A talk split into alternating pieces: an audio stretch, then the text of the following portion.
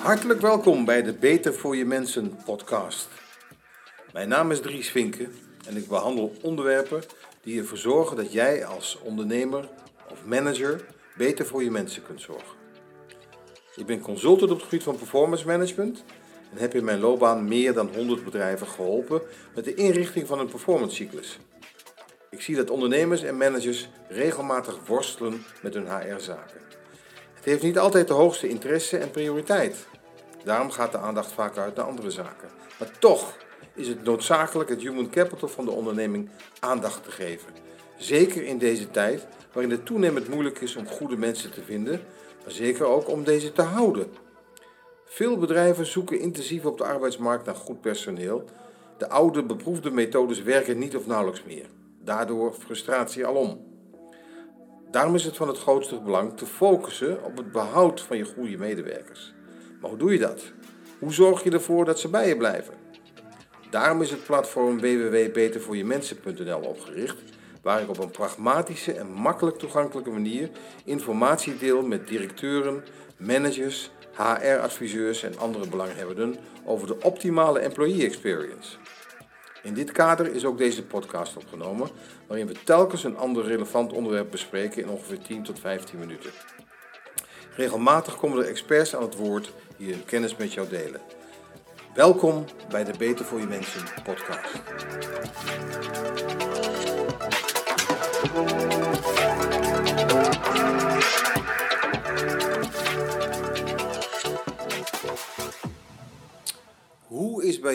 De performance cyclus geregeld?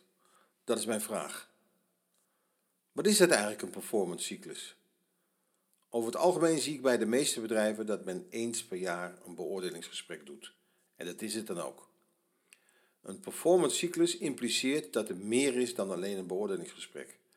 Zeker gezien in het licht van de negatieve sfeer die er hangt rondom het klassieke beoordelen, is het hoog tijd om daar eens wat meer aandacht aan te schenken. In de literatuur lees je veel over de negatieve effecten van het ouderwetse beoordelingsproces.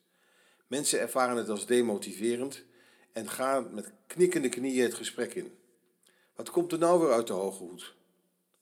Vaak staat men vooral stil bij zaken die niet of minder goed liepen.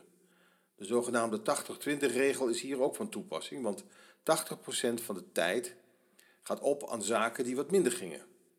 Waarmee de goede dingen die de medewerker heeft bereikt ondersneeuwen en het gevoel wat de medewerker heeft na afloop van het gesprek is daardoor vaak minder positief. Inmiddels hebben heel wat ondernemingen het proces aan de wilgen gehangen. Zijn ze dan met beoordelen gestopt? Nee, dat zijn ze niet, maar ze zijn het wel anders gaan doen.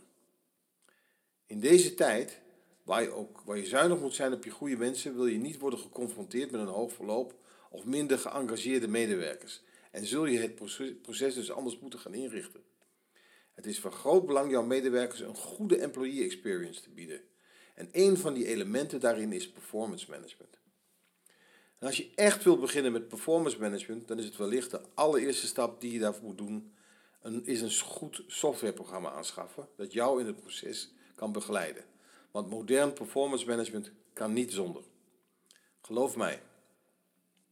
Hoe ziet het moderne performance cyclus eruit? Dat begint met het stellen van doelen. Die doelen kun je verdelen in twee categorieën. Categorie 1, dat zijn de zakelijke doelstellingen, waarin je duidelijk aangeeft wat je van de medewerker verwacht. Dat kan zijn het verkopen van 100.000 kauwgomballen, of ik noem maar wat, het registreren van een product, of het openen van een filiaal. Maakt niet uit, dat zijn dus allemaal zakelijke doelstellingen. In categorie 2 zet je de ontwikkeldoelstellingen. Als je jouw medewerkers wilt boeien en binden, bied ze dan ontwikkelmogelijkheden aan, is mijn advies. Niets is motiverender dan het kunnen doormaken van groei. Ik zie echt in de praktijk dat er ondernemingen zijn waarbij er geen of in ieder geval onduidelijke doelen worden afgesproken. Terwijl aangetoond is dat het stellen van doelen richting en focus geeft aan de werkzaamheden die een medewerker moet verrichten. Ik heb eens ergens gelezen: Big goals get big results and no goals get no results or somebody else's results. Het is de befaamde management consultant Marcus Buckingham van de Gallup Groep die in zijn boek First Break All the Rules heeft becijferd dat ongeveer 50% van de werkzame medewerkers niet exact weet wat er van hem of haar wordt verwacht. Aan de andere kant zie je dat bedrijven die zorgvuldig omgaan met het stellen en implementeren van die doelen 11 tot 14 procent effectiever zijn. Dus naast het stellen van doelen bepaal je per functie welke competenties daarbij horen. In tegenstelling tot het traditionele oude beoordelingsproces bespreek je op een frequente basis die goals die mensen moeten halen in zogenaamde bilats. Een bilateraal overleg of een check-in, of hoe je het ook noemen wil, als het maar een gesprek is tussen medewerker en manager. Hier wordt feedback gegeven over de behaalde resultaten. En hier kan de manager zien wat de vorderingen zijn. En hier kan de medewerker aangeven of hij of zij nog op de goede weg is. Zo nodig kun je zaken bijstellen of kan hulp worden geboden. Zo'n bilateraal overleg dien je minstens eens per maand te doen. Misschien nog wel wat vaker. Dit kunnen zeer effectieve bijeenkomsten zijn die niet langer dan 10 minuten hoeven te duren. Belangrijk is wel dat je goed documenteert wat er besproken is. Dit is wederom een reden dat je niet zonder goede software kunt. Je praat dus frequent met elkaar en dat zou je ook wel ongoing feedback kunnen noemen. En dan heb je eens per jaar, en dat is mijn advies, maak je met elkaar de balans op om te kijken waar je staat. Je kijkt terug en je kijkt vooruit en je stelt dan weer doelen voor de volgende periode. Essentieel is dat de medewerker zichzelf eerst gaat beoordelen. Wetenschappelijk is aangetoond dat het geven van 360 graden feedback de perceptie van eerlijkheid bij de medewerker sterk vergroot.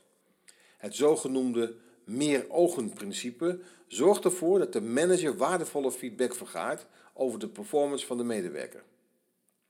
Dus als het tijd is om de balans op te maken, dan heb je feedback van de medewerker die zijn eigen dossier heeft ingevuld. En je hebt feedback van derden, hè, dat kunnen collega's zijn, maar ook mensen van buiten de organisatie. En al die feedback die je vergaart, zorgt ervoor dat je jouw opinie kunt vormen als manager. Belangrijk om te beseffen is dat je feedback hebt over de hele periode, omdat je immers aantekeningen hebt gemaakt in het systeem.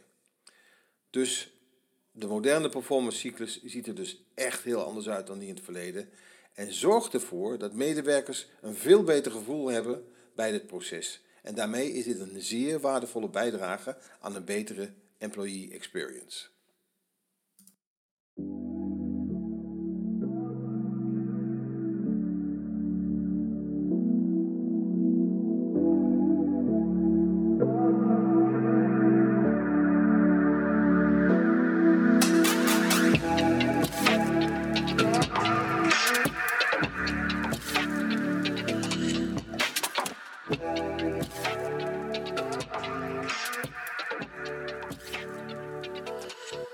Was een podcast in de serie Beter voor je mensen. Wil je nou meer van dit soort podcasts horen? Dan kan dat door je te abonneren op dit kanaal. Je krijgt dan ook een seintje als er weer een nieuwe online staat. Ook zouden we het zeer op prijs stellen als je een review zou willen achterlaten over hoe jij deze podcast hebt ervaren. Het is mijn missie ervoor te zorgen dat jij beter voor je mensen kunt gaan zorgen. daarom nodig ik je uit naar onze website www.betervoorjemensen.nl te gaan. Daar tref je de mogelijkheid aan om jezelf in te schrijven voor de Beter voor je Mensen Academy. En krijg je toegang tot een speciaal gecreëerd platform waar je heel veel informatie aantreft in de vorm van trainingen, workshops, podcasts, video's en diverse presentaties. Allemaal in het kader van het verbeteren van de employee experience. De inhoud is op een interactieve manier te bekijken op een moment dat het jou schikt onafhankelijk van tijd en plaats. Je kunt dus inloggen op het moment dat het jou uitkomt. Ook beschikt dit platform over een community, een community van gelijkgestemden die allemaal tegen vergelijkbare HR-problematiek aanlopen. Hier kun je met elkaar van gedachten wisselen. Daar nodig ik je van harte voor uit.